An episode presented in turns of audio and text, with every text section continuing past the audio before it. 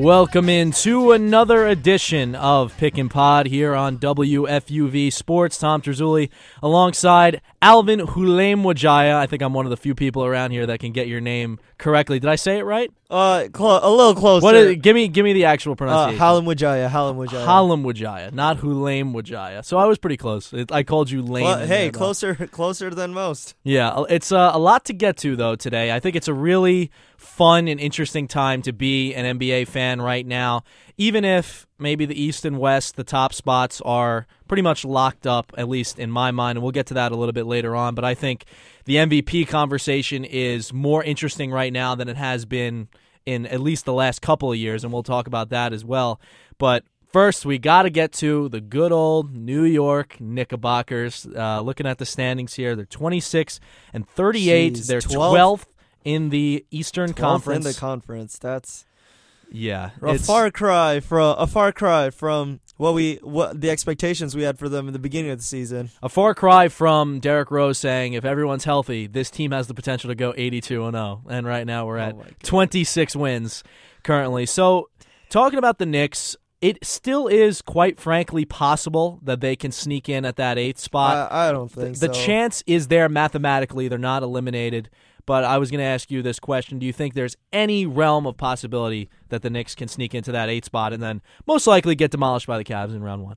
Um, I I don't think so. I'm just not po- I'm just not positive on that. Um, they're what are they like?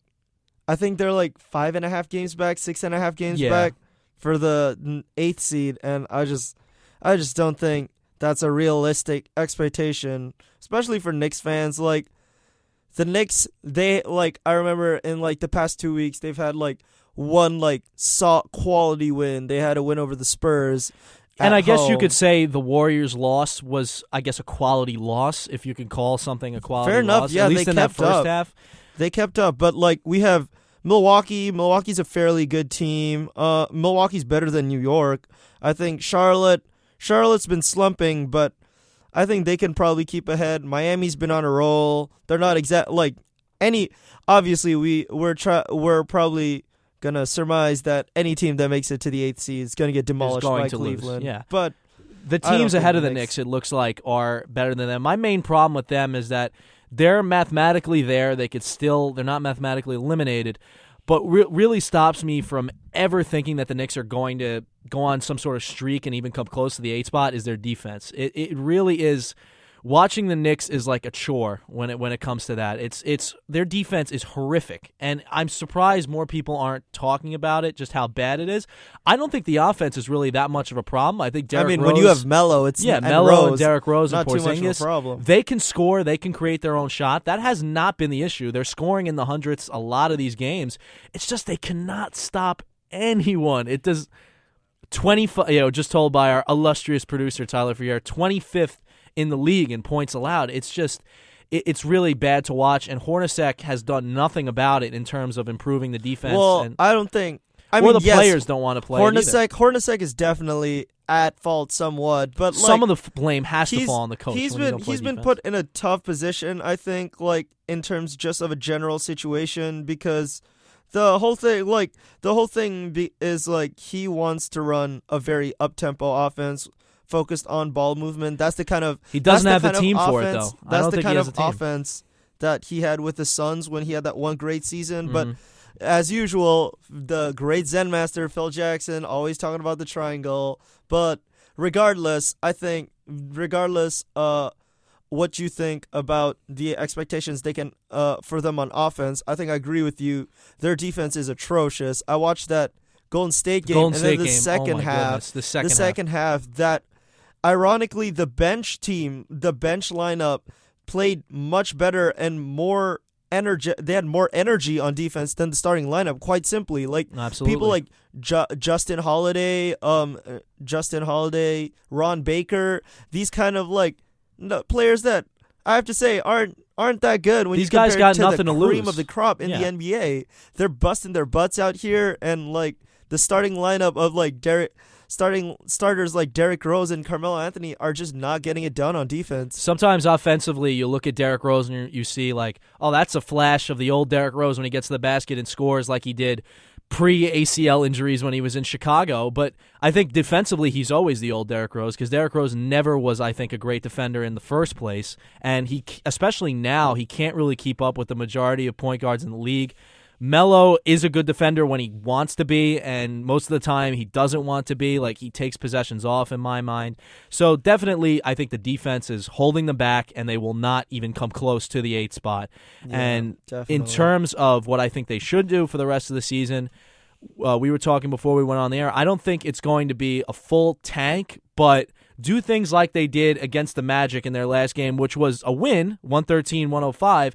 But then they play some of these rookie players. They had this crazy performance from that from the guy Chasson or how, however you say his Oh, last name. Chas- Ch- uh, Chasson Randle? Chasson, Chasson Randle. Yeah, that was his. He's been a good he's been a good prospect on in the D League. He's and they call him up. They give him some decent playing time. Play guys like him. Play guys like Ron Baker. Play the young guys. If you get a win and these guys have good performances, then fine. But it's going to be a really deep draft coming up. Why not get a couple of more losses and and get in there and give yourself a good position to get a nice draft pick? What is getting the eighth seed and getting swept or losing in five games to the Cavs going to do? It's going yeah, to do it's not it's not going to do much for long term. I think I I definitely think what they should do is play with these young players, develop them.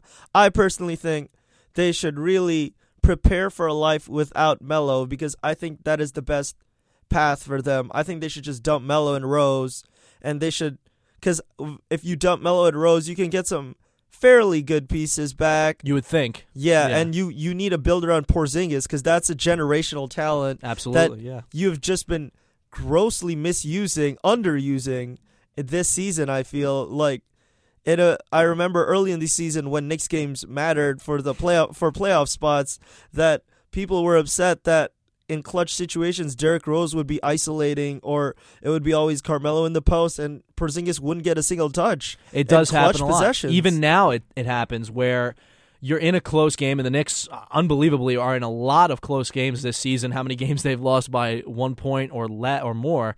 They will almost always go to Melo in those situations on ISOs. You have a guy that can really score from any part of the floor in Porzingis, and you're not even looking for him a lot in those exactly. situations. No so- disrespect to Melo. He's a he's an incredible clutch time performer. He's A- absolutely, but incredible he can't do it all. He probably Hall all. of Fame. But I would argue, I would still argue that Kristaps Porzingis is well, is definitely your best player of the future. Pro- I would say, arguably, he uh, like you could make an argument for him being the best player on the team now. And Um, I wouldn't say that now. I would still say Melo is a better player than him right now. But obviously, in terms of upside, that's the guy you're looking at. That's the guy you're building the franchise around. Melo, he's going to be gone soon. It doesn't seem Yeah, like a championship's going to be in his future. they've got to get rid of him. I think that's good for both sides. I think Melo also needs to get out there. He was he was saddled with unfair expectations when he got to New York. I think he needs to start new. Maybe uh, somewhere where he can actually finally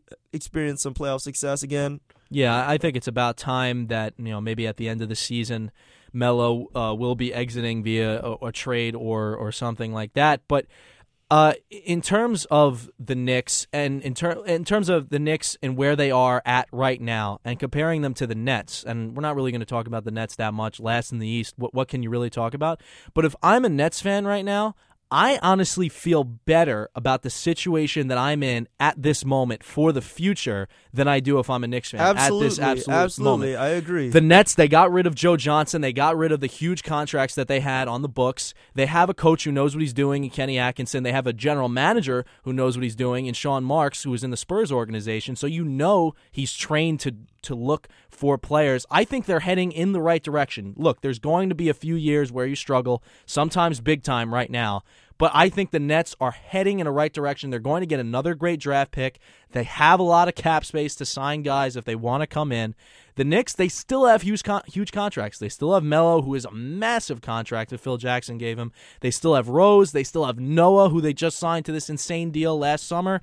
So the Knicks, in terms of the future, are in not a very good place right Yeah, now. And I think the Nets fans should feel better about where their franchise is at right now, in spite of the records. they're definitely in a bind. I think Knicks the Knicks definitely have to pull some some big well, they have to get rid of some players. They have to pull some moves off in order to build their franchise towards the future. The Nets are starting to build a culture. If they can get through this rough patch, I think I think this might be their last year where someone the Celtics have their pick. Hope hopefully for them it's their last year. But regardless, if they can get through this stretch and hopefully start getting a couple of draft picks for themselves again after that, as you said, they have they have a few interesting young players: Isaiah Whitehead, Caris LeVert.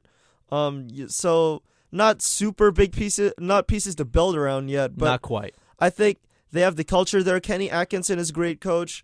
Uh, Sean Marks, as you alluded to, is uh, from the Spurs organization. He'll give that front office some common sense. Hopefully, after the after Billy King, I think there's yeah. You have to feel up. you have to feel better. I I feel if you're looking at it if you're looking at the big picture, you have to feel better about the Nets. I think. Yeah, and and with the two teams in New York right now, I really think it is about big picture. But you alluded to the Celtics. Speaking of those second place in the Eastern Conference Celtics, let's go to the Eastern Conference as a whole and touch on what's going on there right now. Obviously, the big story out of the East is always going to be the Cavaliers, and it Obviously. just got a little bit bigger. Andrew Bogut in his first game coming over with the Cavs gets hurt, out for the season. You talk about bad luck with with Andrew Bogut. I mean, that's just tough for I think that's just tough for Andrew Bogut. He just wanted to be on a competing team. Um, like uh, shout out to like hope he, hope Andrew Bogut gets better, I guess. But I don't think that this changes. I don't think this really changes anything for the Cavs. Mm-hmm. No one really thought they could get Bogut, and when it appeared that they would, people really just looked at it with a little a little disdain, a little. It was a little weird for a quality center like Bogut to just get a buyout and just creep onto the Cavs for a minimum contract. So I think regardless, this doesn't really change their chances. No, I, I, I was absolutely uh, going to agree with you, but you still do have to feel bad for Bogut. Definitely. Because it looked like before he went on the Warriors, it looked like his career was going nowhere. And then he goes to Golden State and really revitalizes his career, not in some crazy all star role or as a big scorer, but he was there. He was an important piece to that championship team that they had an and getting back defender. to the finals. He's a great defender. And then he gets the buyout. He comes to the Cavs 50 something seconds in the game. He gets hurt. So that's some pretty bad luck. And who knows what, what's going to happen to that career revitalization that he has? It might be over now. Yeah, I mean it's tough. He's pretty. He's pretty old. He's but... getting up there now. So, but in, in terms of what you said, I, I don't think it really is going to be a big deal. It puts you in kind of a tough position having him go down, but it's definitely not the end of the world if you're the Cavaliers the whole reason you signed him in the first place to a minimum deal was to get some insurance while Love was out, to have someone Definitely. else in, in, that position. So that they're looking at they just worked out Larry Sanders. They could sign him to that role and he could do the exact same thing that Bogut did, maybe not as well as Bogut could have. It would be tough. He hasn't played for 2 years, uh, a couple of years in the league, a few years. Still, Love is going to come back by the end of March. Oh, JR yes, is coming back now. I don't think, and we'll get to this, I don't think there's anyone behind the Cavs right now that could really challenge them. It'll give them kind of a tough road going towards the playoffs, but I still think they'll keep the first spot. So I really don't think Bogut being out is going to be that much of a huge deal. You could put anyone competent in the role that he's going to be playing or was going to be playing, and it could be fine. Definitely. I think I think the Cavs yeah, I agree with you in that the Cavs don't really have a strong contender against them in the East. I feel maybe maybe the Celtics or the Raptors could cobble together a run because they have they have good pieces. I think the Raptors got a lot better over this trade uh, over this uh, over the trade deadline with the additions of Ibaka and Tucker, 2 mm-hmm. more people who will play defense, probably on LeBron, but with La- but then with Lowry uh, injured, I think that just really hurt their chances. Absolutely, I was going to say also Washington. You could probably throw in there Washington. That yeah, they played Cleveland nearly to a standstill. Maybe challenge them. The one thing about Washington for me that would stop me from giving them a chance with Cleveland is that they have probably, I think, statistically the worst bench in the NBA, and I believe that you cannot win a championship or even get close to a championship without depth. Sure, they have that really solid starting lineup with Beal and Wall and, and everyone else they have there and Gortat, but you need to have some guys coming off the bench. These guys can't play the whole game.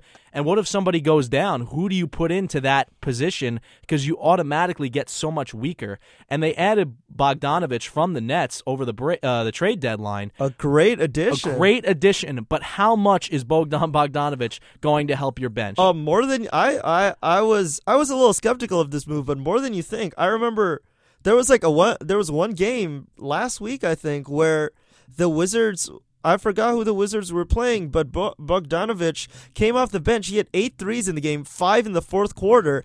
He hit he hit a bunch of he hit a bunch of go ahead threes. Shout out to the Fordham team. He pulled a Hafsa, pulled a Savid Hafsa, and really, I think with his addition that gives the offense such a boost shooting wise, and definitely with the addition of Brandon Jennings, uh, because for some reason the Knicks let him go, but just having that kind of ball handling and shot that kind of shot creator on your team. I'm not saying Brandon Jennings and Bogdanovich is one is what's going to get you a series win against the Cavs by no means, but they're definitely a great addition to really solidify that bench and make it at least co- competent. Yeah, no, I'm not saying it doesn't help you at all. I think it is going to help and maybe it will help them bump up maybe into that third or second spot in the East and leapfrog the Raptors or the Celtics. But like you said, I don't think Bogdan Bogdanovich and Brandon Jennings coming off your bench is going to be enough to top the benches of the Cavs or even the Celtics or Raptors, in my opinion. So I think you're going to need a little bit more pieces coming off that bench for the Wizards to be able to challenge the Cavs. And obviously, you're going to think of the Celtics as maybe the main team that could challenge them just because they're right there. But for me, I think the Celtics are maybe one, two pieces away. And a lot of people were Definitely. saying, why did they not make a move over the trade deadline? Because I think a lot of people agreed in that they thought they just need one or two more pieces and maybe they're there. Maybe one more star also to help them out. They're talking about maybe signing Gordon Hayward over the summer, which would be a great addition for them. But I think they're maybe one, two pieces away from being able to challenge the Cavs. Well, yeah, Danny Ainge is a little hesitant in nature, so we can, so I guess we can chalk it up to that. But regardless, yes, I do think they need to make a couple moves. I think though that they can definitely wear the Cavs down this season because I've talked to you about this before. Uh, with LeBron playing so many minutes late in the season, this is when he should. This is when he should be really just like chilling on the bench. He should not be getting a lot of playing time this late in the season, and I think that's a little concerning for the Cavs. Not enough, not enough to, not enough for, probably not enough for the Wizards, Celtics, or Raptors to beat them in a seven game series. But I just think wear and tear in the playoffs, not even this year, maybe in the future, and definitely against the Warriors coming up or whoever in the West, whoever will come out of the West. I think that's something that they need to monitor. Maybe keep LeBron's minutes down, and you know, a little spread spread spread the rotation around a little because these past couple of ga- these past couple of weeks, LeBron's been playing a little more than he should. Who knows where we'll be at in one year, two years? That's what I'm saying. If the Celtics could maybe add a few people onto their roster, maybe eventually with the wear and tear of LeBron that you're mentioning, that could eventually lead to the Celtics overtaking the Cavs as that number one team in the East. But if we're talking about right now, this year, I still think it's the Cavs conference, and I Definitely. still think they'll be Absolutely. a finals team. Now let's talk about who we think is going to oppose them in this coming playoffs and then NBA finals. Uh, the top team in the West, obviously, the Golden State Warriors. I think it's a little bit different uh, in the West than it is in the East. I think there's one team – I said this last year and it turned out I was wrong, but I think there's one team that could still challenge the Golden State Warriors, and that is the San Antonio Spurs. I think they match up well with them. I think Kawhi Leonard, uh, it's not it's it's like almost a fact. Kawhi Leonard is the best defender in the league. He just put himself in the MVP conversation even more with the, his performance a couple days ago on both ends of the court and the defense that he was playing and not just what he was doing offensively. I think the Spurs have the best matchup with the Warriors and it's very possible that if they meet up in a Western Conference final, they could overtake them. I think the Warriors are showing more weakness this year than they've had in past years, especially with Durant going down. So I think it's even more possible this year than it was last year that the Spurs could have a chance against them. Espe- definitely, especially with Durant out, as you said. I think a lot of people are getting a little concerned with the shooting slump of the Warriors. I don't think. I don't think that's really a, I don't think that's really a concern because Steph Curry and Klay Thompson are incredible shooters. So I mean, they're just in a slump. They're human. They're gonna get back. They're gonna get back on track. I don't doubt that. But I think the concern with Durant is that he's averaging a career high in blocks this season, 1.6, I believe, if I'm not mistaken. And with him out, they really lose another rim protector, and defense is what they should be concerned about. It's already an issue for them. Exactly. So, um, I definitely think the Spurs, the Spurs will give them a lot of trouble. I think, I think the Clippers roster wise would be more prepared to um exploit the m- exploit the mismatch the mismatch in the paint against the Warriors, but the Warriors natural mentally have such uh have such an advantage over the Clippers winning their last like 8 or 9 games against them. So I wouldn't ca- I would I would not count the Clippers in, but definitely with the Spurs I think we saw especially our re- we remember in the opening night opening night of the regular season when Well, the Spurs yeah. beat them by a lot. Uh, actually, they're playing. The Spurs and Warriors are playing again, I believe, tomorrow. So we'll see. How, so how that's that's out, gonna but- be that's gonna despite the absence of Durant, that's gonna be a vaunted matchup. Yeah, for sure. And like you said, defense is really the main issue with the Warriors, but also a, a point that our, our producer Tyler Freire made was that they gave up a lot of their depth when they uh, traded for Durant, and the the Spurs have one of the best benches in the NBA. Uh, I think they have a lot of great, solid players that come off the bench with them. So those are really the two areas that I'm worried about with the Warriors is defense and depth. And I think the Spurs completely outmatch them in both of those areas, especially in defense. The Spurs are just always a model of consistency in that area. I think it's t- yeah, I think it's definitely tough because you have so I think it's kind of weird actually because you have some defensive liabilities in Pau Gasol, LaMarcus Aldridge. They're not that. I don't think they're they're, They're definitely not not, known that for good being defenders. spectacular yes. defenders. But Popovich, he create the Popovich and the Spurs system, quote unquote, ma- makes such l- makes such an impact on other on these kind of players that make them put more energy into their defense. It just and he definitely makes schemes that put Leonard in there more. Like in the game you were talking about, Kawhi with against the Rockets, where Kawhi made those incredible, incredible defensive plays. Popovich likes to just mess around, tinker around with the lineup. Like I read, I read at the beginning of that game, he put Leonard on a on a big man, so that they could all all three of them, Leonard, Aldridge, and whoever the other big man was, to switch around on screens. So Leonard would eventually find himself after a couple of switches on Harden all the time. And I just think that's an interesting kind of adjustment that you would e- expect Popovich to make year in and year out. And Kawhi is a guy that you could rely on him to guard the star on any team that you Absolutely. you play. The Stephs, the. James Hardens, the LeBrons. It doesn't matter. The And Westbrooks. the Westbrooks, and let's get to the Westbrooks right now because what a stretch it's been just in these these past couple of days. You have last night Russell Westbrook score 58 points, a career high.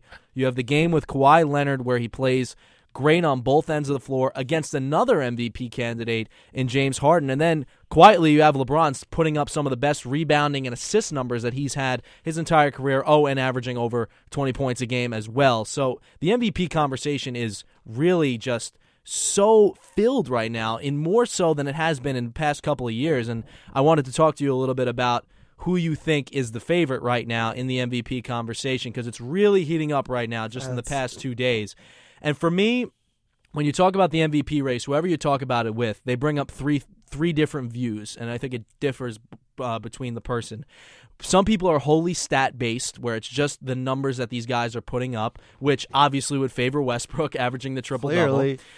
Although, ironically, in Jeopardy, his he it's I think I think he I saw he needs seven assists maybe in the next game to keep up with the yeah he double he digit hasn't assist had a number. he hasn't had a du- he hasn't had a triple double in four games. Yeah, so he that actually might be in jeopardy. But then there's also people who really care about whether or not the player is on a winning team or not. So that obviously will not favor Westbrook. They lost that game last night in spite of him scoring 58 points. And then there's people who measure it on how important the player is to a particular team, which I think favors Westbrook because where the heck would that Thunder team be without him? Because they are absolutely nothing without Russell Westbrook. And even with him there, they're only uh, what 11th in the West or wherever they are. They're out of the playoff picture. So I was just wondering, what is your view, and what do you think? Who do you think the favorite is right now? Well, I think that game, this past game yesterday with uh, Thunder playing the Blazers, is especially interesting because if you are of the belief that um, the MVP is about the player with the most numbers or means the most to their team, then that this game would only this game would only solidify your claim because Westbrook was incredible, 58 points in the game. They wouldn't they wouldn't have had any chance at all if he didn't explode. But at the same time, if you're all about the best player on the best team, then that this game also solidifies your argument because you can say, hey, Westbrook scored 58 points, but the team still lost. I think that's very interesting. Um, I would definitely, I think going through the four candidates, I would say LeBron, LeBron definitely has voter fatigue working against him because Absolutely. he's su- sadly we take such an incredible talent for granted, but um, he has he has a good team around him as well. He has Irving, he has Love, even though he's injured.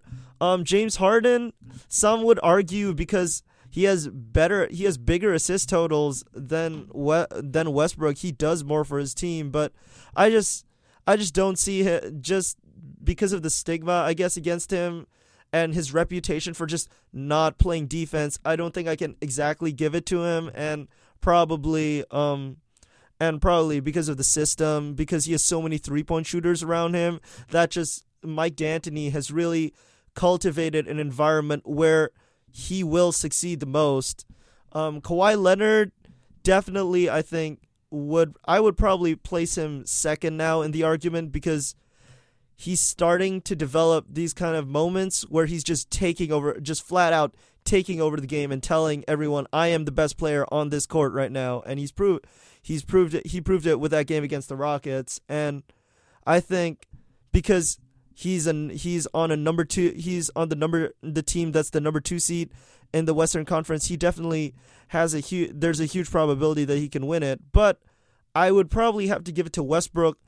Especially if he averages a triple double, solely that because was exactly what I was going to say. you yeah. don't you just i don't think you're ever gonna see uh, i don't think you're gonna see a season like this for a long for a long time. There because there's no way he can keep this up for in the future and like following seasons and just we're just seeing something so special from westbrook that that he really out of all those four candidates by far, by a huge margin has the least to work with.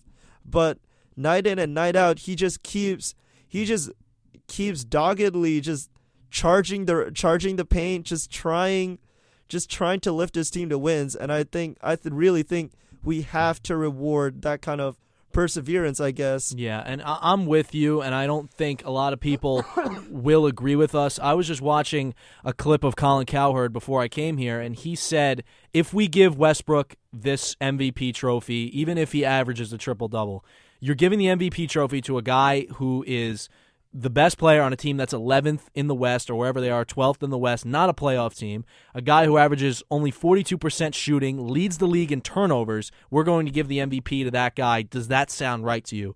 Yes, it does sound right to me because well the thunder i mean the thunder are going to be in the playoffs they're seventh if i'm not mistaken and they have a pretty they have a pretty large they have a pretty large lead on the eighth spot so they're going to be in the playoffs Oh, oh yeah, that was uh, yeah, that was must have been an, an older video, but they are seventh. But e- even so, they might have some trouble in the first oh round. yes in, in terms of absolutely that. i agree and they- they're a lower level team. But to me, it doesn't matter regardless of other circumstances. If the guy averages a triple double, you should give him the MVP because that is a historic number. That's a historic thing that's only been done one time before by Oscar Robertson. There's a reason why it hasn't been done in so many years, and that's because it's so difficult to do. And he checks the boxes on two of those three categories that I mentioned.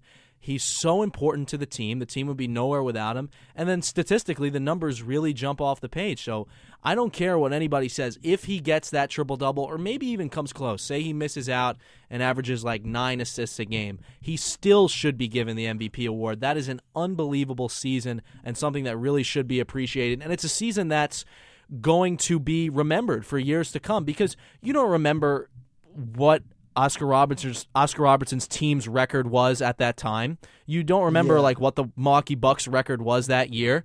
So it doesn't even matter really where the team ends up, even if they lose in the first round or the semifinals. If he averages the triple double, that's the historic part, and it makes sense to give him the MVP. I just award. think yes, exactly. I agree with you with that. He's just unequivocally important to this team, and I would say if they didn't make it in the playoffs, I would. I would admit that you would have an argument for maybe not giving him the MVP trophy, but the fact that he has led this team to the playoffs, I I think if you replace him with honestly any like there are very few players who you can replace him with, and this team doesn't go tumbling down to the lot to the lottery pit to the lottery portion of like the bottom feeders of the Western Conference. I think even even with a player like say Steph Curry or like discounting their other MVP candidates, anyone, any player on that any player in the NBA, any other player in the NBA, if you put him, if you replaced Westbrook with him, I think they would not be able to be in the playoffs. And I just think that kind of importance has to be rewarded.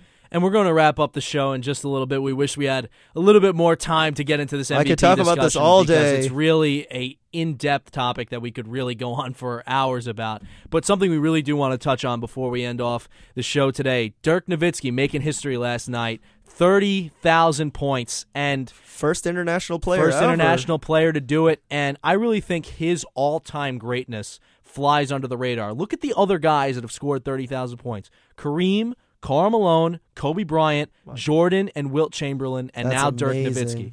How is it that we don't appreciate this guy as much as we should? Because that's a very elite company and it seems like he really flies under the radar and maybe that's because of where he plays. In Dallas he's played there his whole career. Maybe it's because his franchise hasn't done that much winning in terms of championships since he's been there. Obviously they had that spectacular run over the Heat but aside from that no championships there were a couple of long playoff runs but nothing much really so I'm trying to hypothesize why we don't give Dirk enough credit I really don't think he gives gets the credit that he deserves in that Um, I think I would I would just say I would just say that he he's definitely I mean he's fallen off this season. He's pretty old, but I think we definitely I think you're right. We definitely have to appreciate him. If you see everyone who's been congratulating him, the the like the people that have been saying, "Hey, congrats Dirk."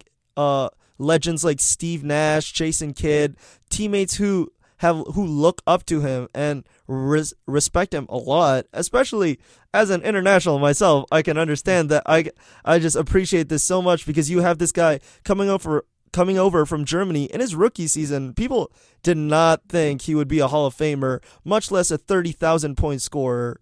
And I think you just have to really appreciate the impact he's he's had on the NBA, especially one of being one of the first really true shooters at seven feet, a seven footer with a mm-hmm. true shoot with a pure shooting touch. He really he Really revolutionized he revolutionized the position and the way guys could play that position and revolutionizing the mid range and how big guys played.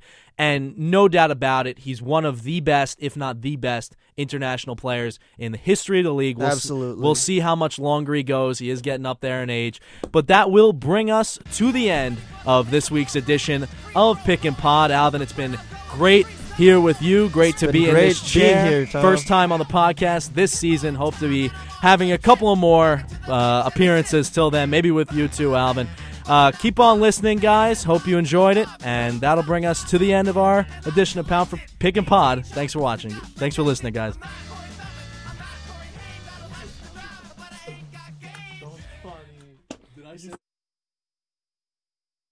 Thank God. that's so that's hilarious. I'm so I'm so used to that. no, that was.